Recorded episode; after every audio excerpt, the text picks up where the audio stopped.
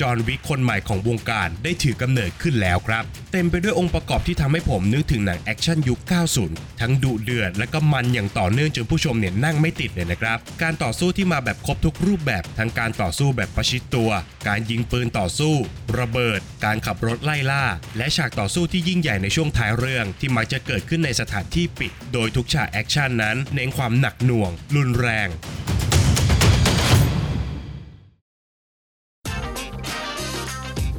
Welcome to Filment Podcast สวัสดีครับ ยินดีต้อนรับเข้าสู่ฟิเมนรีวิวนะครับ และภาพยนตร์ที่เราจะนำมารีวิวกันในวันนี้ก็คือ Nobody คนธรรมดา นรก เรียกพี่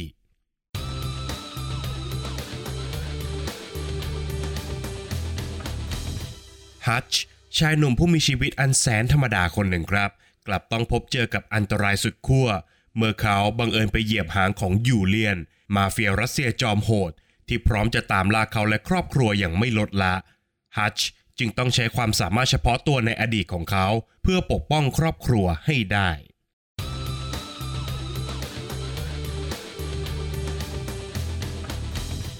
หลังจากเคยสร้างความประทับใจให้กับผมเป็นอย่างมากนะครับ กับภาพยนตร์แอคชั่นสุดระห่ำอย่าง Hardcore Henry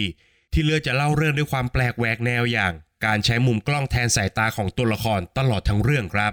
เมื่อผู้กำกับภาพยนตร์ชาวรัสเซียอย่างอิลยา ไนชุลเลอร์ กลับมาอีกครั้งกับภาพยนตร์แอคชั่นเรื่องใหม่อย่าง Nobody คนธรรมดานรกเรียกพี่ ผมจึงไม่ลังเลเลยครับ ที่จะรีบตีตั๋วรับชมภาพยนตร์เรื่องนี้ แต่การกลับมาครั้งนี้ของอิลยา ไนชุลเลอร์ไม่ได้มาพร้อมกับงานเทคนิคที่แพรวๆครับ แต่เป็นการพาผู้ชมเดินทางย้อนเวลาสู่การรับชมภาพยนตร์แอคชั่นที่เต็มไปด้วยกลิ่นอายของหนังบู๊ยุค 90 ครับ Nobody คนธรรมดานรกเรียกพี่ มาด้วยเรื่องราวที่เรียบง่าย และเห็นได้ทั่วไปจากภาพยนตร์แอคชั่นหลายต่อหลายเรื่องในยุคนี้ครับ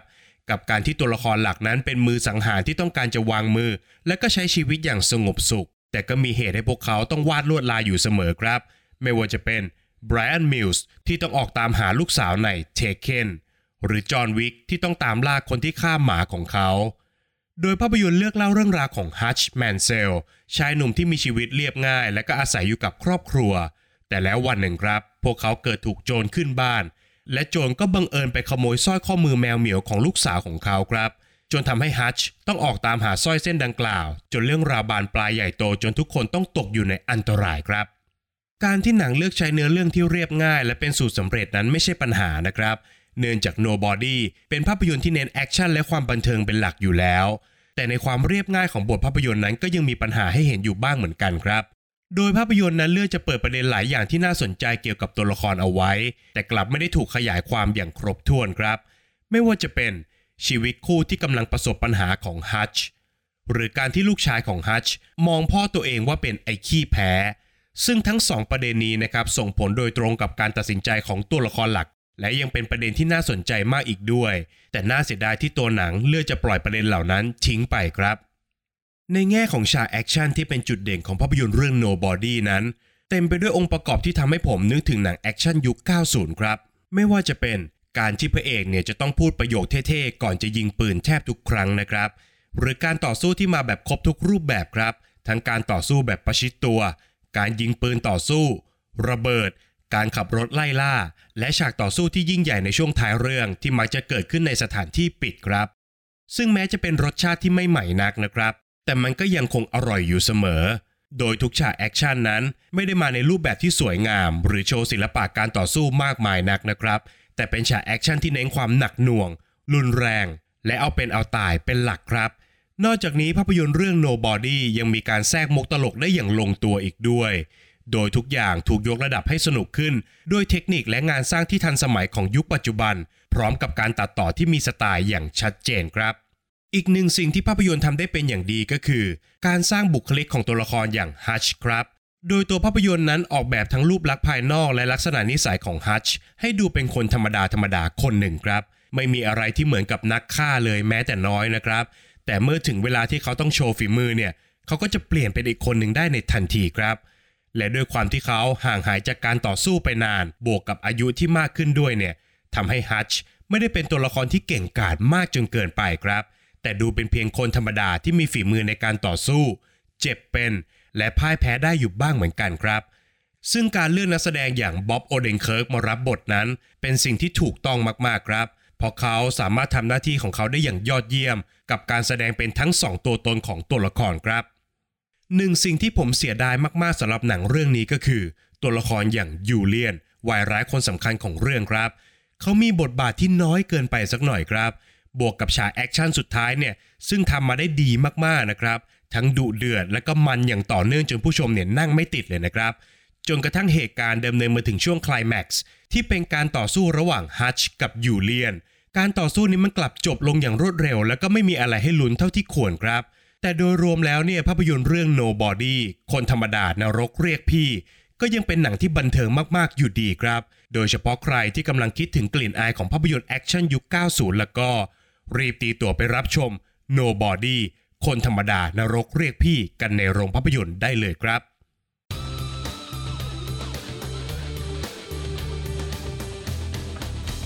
ประเด็นตกผลึกจากภาพยนตร์เรื่อง Nobody คนธรรมดานรกเรียกพี่ ที่ผมจะชวนผู้ฟังทุกท่านมาคุยกันในวันนี้ก็คือ การหยิบยื่นโอกาสที่2ให้กับศัตรู โดยภาพยนตร์นั้นถ่ายทอดประเด็นดังกล่าวผ่านตัวละครอย่างฮัชครับ โดยเขามักจะหยิบยื่นโอกาสที่2ให้กับศัตรูของเขาอยู่เสมอ จากเหตุการณ์ในช่วงต้นเรื่องนะครับ ที่เขาถูกโจรบุกเข้ามาขโมยเงินในบ้านของเขาฮัชก็เลือกที่จะไม่ใช้ความรุนแรงกับโจร และปล่อยให้พวกเขาเดินออกไปโดยไม่เจ็บตัวอะไรเลยครับทำให้เขาถูกคนรอบตัวดูถูกว่าเป็นคนไร้น้ำยา และเป็นไอ้ขี้แพ้ที่ไม่สามารถปกป้องครอบครัวจากโจรได้ เขาก็เลือกที่จะปล่อยวาง แล้วก็ก้มหน้าก้มตาทำหน้าที่ของตัวเองต่อไปครับ และแล้วภาพยนตร์ก็ดำเนินมาถึงฉากที่สำคัญที่สุดฉากหนึ่งของเรื่องนะครับ ซึ่งก็คือการที่ฮัชหยิบยื่นโอกาสที่ 2 ให้กับยูเลียน มาเฟียรัสเซียจอมโหดที่กำลังตามล่าเขาอยู่ครับ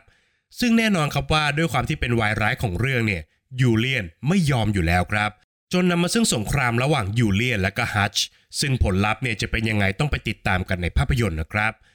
นอกจากนี้นะครับตัวหนังยังมีการสำรวจประเด็นดังกล่าว ผ่านปูมหลังของตัวละครอย่างฮัชอีกด้วยครับ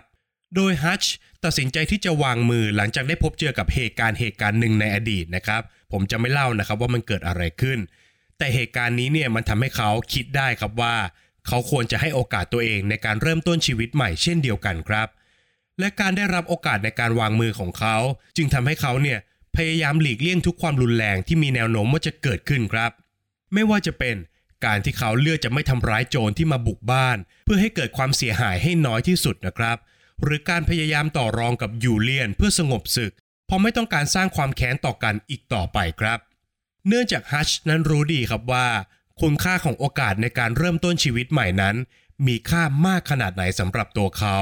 ฮัชจึงยอมที่จะถูกคนอื่นมองว่าเป็นคนไร้ศักดิ์ศรี เป็นไอ้ขี้แพ้ และเป็นคนที่ไม่มีทางสู้ เพราะเขาสามารถทำสิ่งที่ยิ่งใหญ่กว่า อย่างการให้อภัยได้สำเร็จแล้วนั่นเองครับ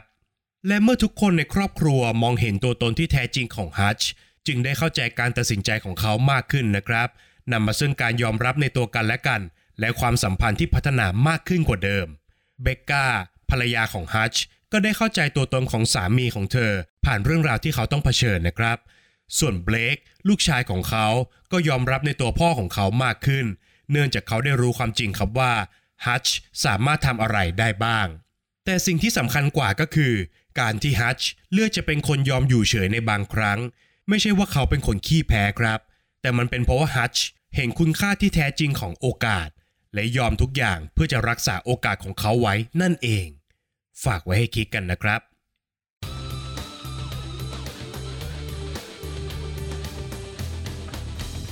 และก็มาถึงช่วงการให้คะแนนของภาพยนตร์กันแล้วนะครับ ในส่วนของบทภาพยนตร์นั้น ผมขอให้ไว้ที่ 6 คะแนนครับ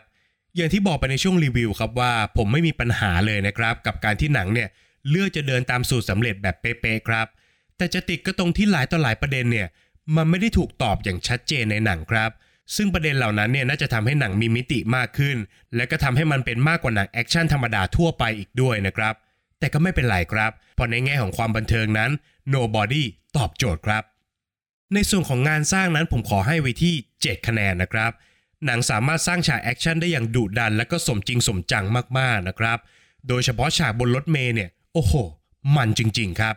นอกจากนี้ฉากใหญ่ในช่วงท้ายเรื่องก็ยังมีการออกแบบฉากได้ดี และก็มีการตัดต่อที่ยอดเยี่ยมนะครับทำให้ช่วงท้ายของเรื่องเนี่ยสนุกมากๆครับ ในส่วนของนักแสดงนั้นขอให้ไว้ที่ 7 คะแนนครับ เรียนตามตรงนะครับว่าผมเองไม่เคยรับชมผลงานของบ๊อบโอเดนเคิร์กมากเท่าไหร่นะครับแต่ในภาพยนตร์เรื่อง Nobody เนี่ยเจ้าตัวก็ทำได้ดีครับ กับการสร้างคาแรคเตอร์ของอดีตมือสังหาร ที่พยายามจะปลีกวิเวกออกจากวงการ แล้วแกก็ดูเรียบร้อยมากจริง ๆ นะครับ แต่พอบทจะต้องต่อสู้ปกป้องครอบครัวเนี่ย แกก็กลายเป็นอีกคนหนึ่งเลยครับ ตรงนี้ถือว่าทำได้ดีมากๆครับ ในส่วนของข้อคิดที่ได้นะครับ ขอให้ไว้ที่ 5 คะแนนครับ หนังแบบนี้จะให้มีข้อคิด มีปรัชญา หรือว่าแฝงแง่มุมชีวิตอะไรมากมาย มันคงจะเป็นไปไม่ได้แหละครับ แต่อย่างน้อย Nobody ก็มีประเด็นบางอย่างที่เป็นแกนกลางให้กับตัวละครอยู่เหมือนกันครับ เพราะฉะนั้นผมขอให้ว้ที่ 5 คะแนนละกันครับ ในส่วนของความสนุกเนี่ยผมขอให้ไว้ที่ 8 คะแนนเลยครับ ถึงจะไม่มีประเด็นอะไรที่ดีเด่มากมายนะครับ แต่ต้องยอมรับตามตรงครับว่า หนังมันสนุกมากๆครับ โดยเฉพาะการได้หวนกลับไปรับกลิ่นอายของหนังบูยุค 90 แบบโอ s คูลเนี่ย เป็นอะไรที่ผมคิดถึงมากๆครับ เสียอย่างเดียวครับที่หัวหน้าใหญ่มันอ่อนไปสักหน่อยครับ เลยขอหักคะแนนตรงจุดนี้ไป 2 คะแนนครับ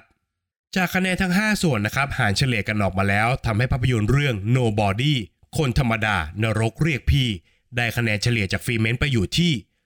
6.6 คะแนนครับ